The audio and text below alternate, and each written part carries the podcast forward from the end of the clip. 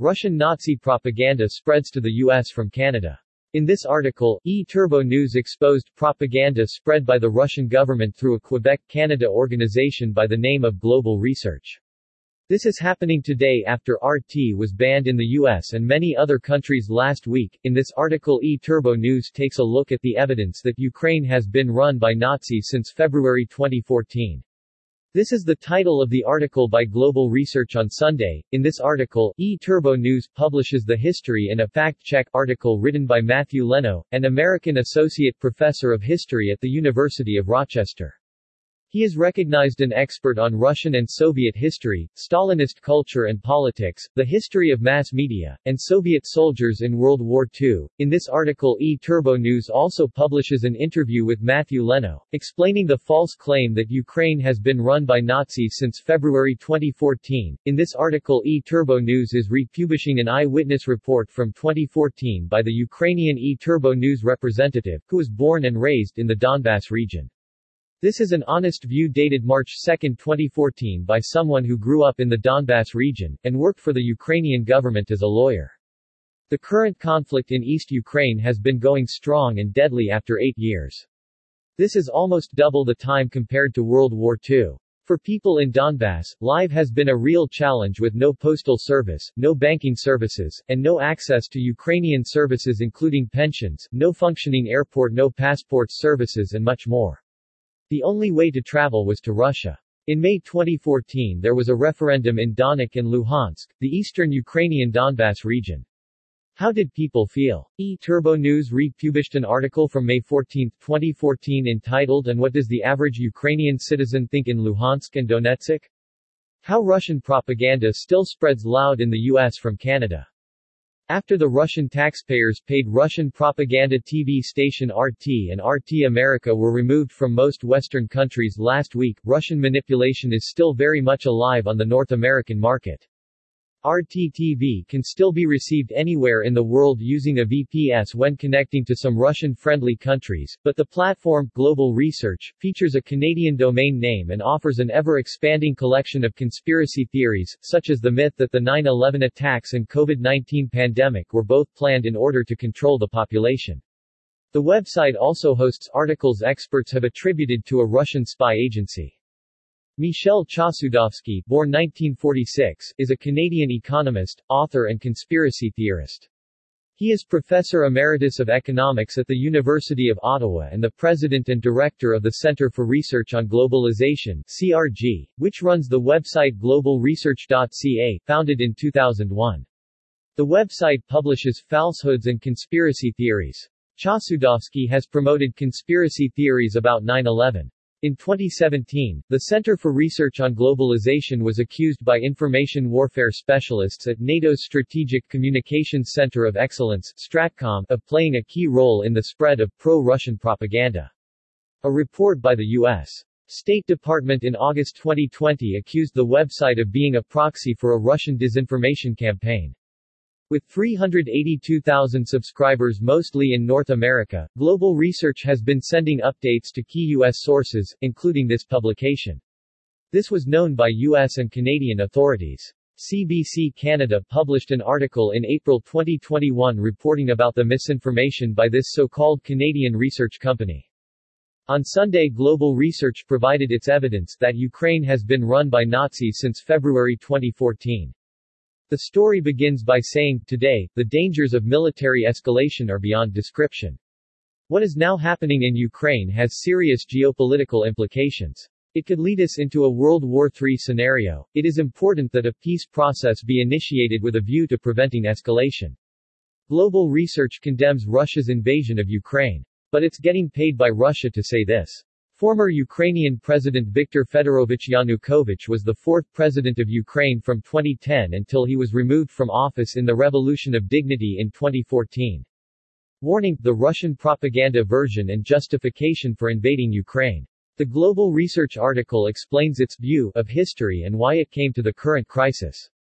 Viktor Yanukovych, who had been called to the White House right after his 2010 electoral win and was asked by Obama to help to push his country toward joining NATO, though all of the opinion polls that had been taken of the Ukrainian public showed that the vast majority of Ukrainians viewed NATO to be their enemy, no friend of Ukraine.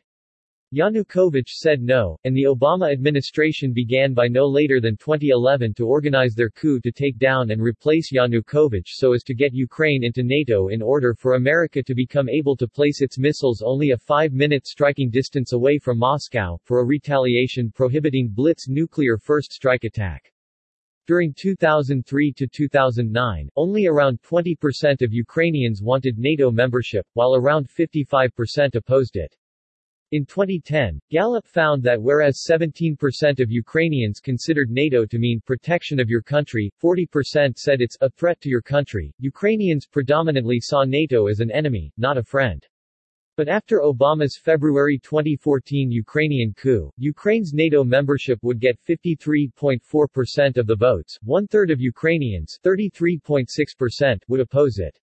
The 2014 coup in Ukraine was about two things, getting Ukraine into NATO, and seizing Russia's biggest naval base, which ever since 1783 has been in Crimea, which Crimea, the Soviet dictator had transferred to Ukraine in 1954 while still continuing Crimea as the Soviet Union's biggest naval base.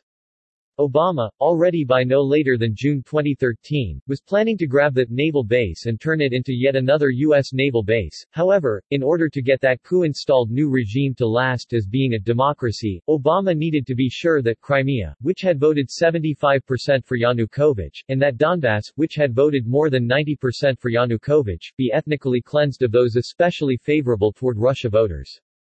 So, promptly as soon as the Obama-installed government received the reins of power in Ukraine, Ukraine's top generals were replaced by rabidly anti-Russian ones, who planned this ethnic cleansing of those terrorists, in what they called their anti-terrorist operation, or AUTO, in, especially, Donbass. Donbass with Luhansk and Donetsk is the farthest east part of Ukraine's east. Only Crimea was even more anti-US than was Ukraine's east. Donbass was the most pro-Russian part of that east. Those were therefore the two regions where Obama especially needed the ethnic cleansing, the AUTO. But it also was done in Odessa, and in other Ukrainian cities that had voted heavily for Yanukovych. This would be the democratic way to produce a permanently Nazi-controlled Ukraine. The Obama administration was demanding that Ukraine quickly conquer Donbass, and, since the only air power over that region was Ukraine's air force, Ukraine relentlessly bombed Donbass. One of their bombers got shot down, but that was only a minor loss for the U.S.-installed regime. Overall, the bombings caused massive devastation in Donbass. Nonetheless, the U.S. government's hopes for a military conquest of Donbass were not fulfilled, and this got us to the current situation. When, on 15 February 2022, the U.S. government closed its embassy in Kyiv and relocated it to Lviv, which is the Ukrainian city that was the most ardently pro-Hitler during WW2, it scrubbed from its computers, and from the web, its correspondences concerning the secret joint U.S.-Ukrainian bioweapons labs that have been built in Ukraine since the Obama coup. The U.S. government likewise had established secret Pentagon bioweapons labs in Georgia. The U.S. government not only allows Ukraine to firebomb Donbass but America's think tanks that have discussed those firebombings have said the Ukrainian government needs to do more of it. Ukraine's Nazis also target school buses, so as to kill children, in parts of Ukraine that had voted heavily for Yanukovych. Furthermore, in the more right-wing parts of Ukraine, Nazis are invited into classrooms in order to spread anti-Russia hate and provide literature encouraging the students to join their movement. This was the situation before Russia invaded Ukraine on 24 February 2022. Original post by Global Research entitled Its Evidence Why Ukraine is Run by Nazis. E-Turbo News. Russia recognized the two major cities in the Donbass region as independent states. Donbass and Donetsk People's Republic. E-Turbo News followed the developments in that region in 2014 extensively. Click here. University of Rochester. University of Rochester historian explains how Ukraine's history is intertwined with Russia's, but also with that of many other nations, empires, ethnicities, and religions. It's a complicated history. But I want to be clear that what's going on in Ukraine now is a brutal act of aggression with absolutely no justification, says Matthew Lenoe, an associate professor of history at the University of Rochester, who is an expert on Russian and Soviet history, Stalinist culture and politics, the history of mass media, and Soviet soldiers in World War II.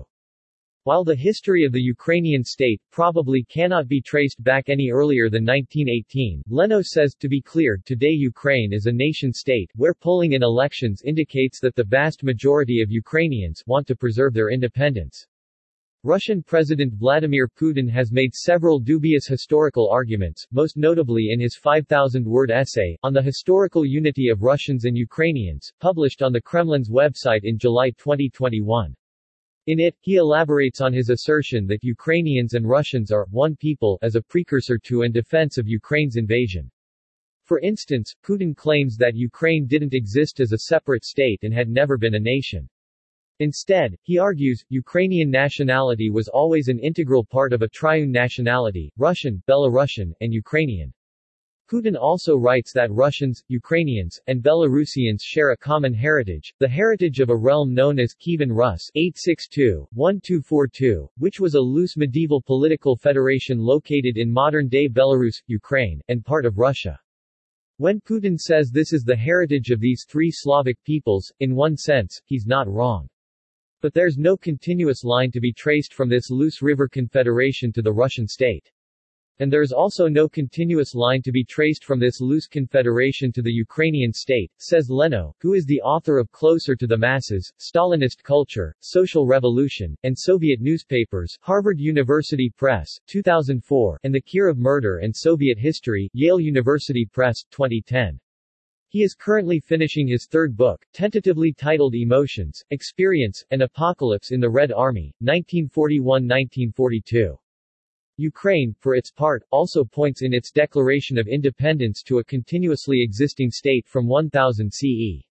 Says Lenoe, today, both Russians and Ukrainians are making claims about their direct descent from Kievan Rus that are simply mythical and wrong. Over the course of centuries, the area that is today Ukraine has been alternatingly swallowed up, controlled, or taken over by the Mongol Empire, later the Polish-Lithuanian Commonwealth, the Austro-Hungarian Empire, and the Russian Empire, while Crimea was at one point a client state of the Ottoman Empire. Between the world wars, portions of western Ukraine were ruled by Poland, Romania, and Czechoslovakia. In short, Ukraine's territorial and ethnic history is complicated and complex, Lenoe says. Of course, its history is closely intertwined with Russian history, he adds. But it's also intertwined with Polish history, with the history of the Greek Orthodox Church, even Romanian history, and the history of the Turkic peoples on the Eurasian steppe. Here the Rochester historian fact-checks several of Putin's historical claims and discusses the ideas of nationhood and statehood, particularly with regard to Ukraine.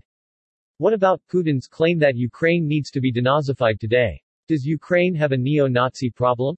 Putin's claim of fighting for denazification in Ukraine distorts history. It's another pretext to justify his invasion. LENOE. It's a very complicated situation. The memory of the Holocaust and the far-right OUN, the Organization of Ukrainian Nationalists that was founded in 1928, is part of why Putin claims there are fascist or neo-Nazi elements in Ukraine. Indeed, it's troublingly that in 2012 Stepan Bandera, an anti-Semitic Ukrainian ultranationalist leader involved in terrorist activities and a known Nazi collaborator, was officially named Hero of Ukraine by the government. Yet I should also note that there was a lot of liberal opposition to this in Ukraine. And yes, it's true that there was and is a kind of a Ukrainian national, neo-Nazi movement that looks back, for example, to the SS in World War II as a positive memory. The election support for those people peaked in 2012 at about 10%, since then it's dropped to below 5%. In Volodymyr Zelensky, Ukraine now has a Jewish president who lost relatives in the Holocaust. So, yes, there is anti-Semitism in Ukraine, but it's not overwhelming. And Putin's claim that the Jewish Zelensky is a kind of neo-Nazi, well, we're getting into some really preposterous territory here. Putin is a desperate man. Russia's international position before this invasion was weak, and now it's far more so. Putin's invasion is the act of a desperate man who actually thinks there is an existential threat to Russia because of a possible NATO expansion. and it's his hubris. It's a sign that people aren't necessarily rational, and that simple-minded versions of rational choice theory don't work. This is a move that's irrational on every level, that might even lead to Putin's being overthrown by, for example, a military coup. In a sense, it's his emotional attachment to these kinds of historical claims and also a sense that the collapse of the Soviet Union was a humiliation that must be avenged. In 2014 E-Turbo News published about the civil war in the Donbass region extensively. A personal view by our Donbass ambassador was published in 2014. This is a personal view on the situation in Ukraine by the ETN representative based in Donetsk, Ukraine. It was published by E-Turbo News in 2014 and is extremely timely today. Well, I am not a politician and I am not a supporter of the Putin regime. I am a person who was born and raised in the Donbass region which is located in eastern Ukraine. When I was born it was still part of the Soviet Union.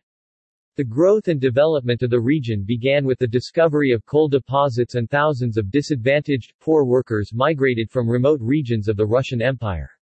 This region has always been inhabited by the Russian-speaking majority. The Crimean Peninsula is the pearl of Ukraine and was annexed by Russian Empire in 1783 during the Russo-Turkish War. Often not taken into account, the indigenous population of the Crimean Tatars, who make up more than 10% of the Crimean population. On 19 February 1954, the Presidium of the Supreme Soviet of the Soviet Union issued a decree transferring the Crimean Oblast from the RSFSR to the Ukrainian SSR but the population of Crimea was a Russian majority. With the collapse of the Soviet Union, Crimea became part of the newly independent Ukraine which led to tensions between Russia and Ukraine. With the Black Sea Fleet based on the peninsula, worries of armed skirmishes were occasionally raised. Crimean Tatars began returning from exile and resettled in Crimea. On 26 February 1992, the Verkhovny Soviet the Crimean Parliament renamed the ASSR as the Republic of Crimea and proclaimed self-government on 5 May 1992, which was yet to be approved by a referendum to be held 2 August 1992, and passed the first Crimean constitution the same day. On 6 May 1992, the same parliament inserted a new sentence into this constitution that declared that Crimea was part of Ukraine. For more than 200 years, this region has been pro-Russian, and it would be strange if the existing management of the region obeyed pro-nationalists in Kiev. Today's crisis shows not only the expansion and imperialistic ambitions of Russia towards the lost parts of its former empire, but it's also the reflection of the people's will of that territories. A pro-Russian part of Ukraine, the southeast has large cities, industry, workplaces, the Black Sea. Historically Donbass is a pro-Russian area. 200 years ago, it was a desolate, so-called wild field. The leaders from western Ukraine consider it was inappropriate to have two official languages in existence. It is not only two opposite sides when we have rich cultured Western Ukrainians with European values and the rough corrupt part from the East Ukraine who just do what Putin wants. I am on the side of the westernization of Ukraine but if we have a revolution, we need to count the interests of different groups of our population. If we have a new government in Kiev why not have Crimea become independent, or become a part of something else? It was a big mistake when Ukraine obtained independence and became the unitary state with such a big difference between regions. My point of view is that Ukraine can keep its current boundaries only as a federative state where regions are having wide autonomy. Today's crisis shows not only the expansion and imperialistic ambitions of Russia towards the lost parts of its former empire, but it's also the reflection of the people's will of that territories. A pro-Russian part of Ukraine, the southeast has large cities, industry, workplaces, the Black Sea. The leaders from western Ukraine consider it was inappropriate to have two official languages in existence. It is not only two opposite sides when we have rich cultured Western Ukrainians with European values and the rough corrupt part from the East Ukraine who just do what Putin wants. I am on the side of the westernization of Ukraine but if we have a revolution, we need to count the interests of different groups of our population. If we have a new government in Kiev why not have Crimea become independent, or become a part of something else? It was a big mistake when Ukraine obtained independence and became the unitary state with such a big difference between regions. My point of view is that Ukraine can keep its current boundaries only as a federative state where regions are having wide autonomy. In the meantime, my suitcase is packed. Today he is a U.S. citizen and is living in the United States looking at the current development with horror. Click to read more coverage on E-Turbo News about Donbass, dating back from 2014, the beginning of the civil war in Ukraine ongoing now for eight years. eTurboNews.com. Like the rest of the civilized world, E-Turbo News is strongly condemning the unprovoked and brutal attack by Russia on the people of Ukraine. There is so much leading to the story, but nothing justifies an invasion and the killing unfolding in Ukraine.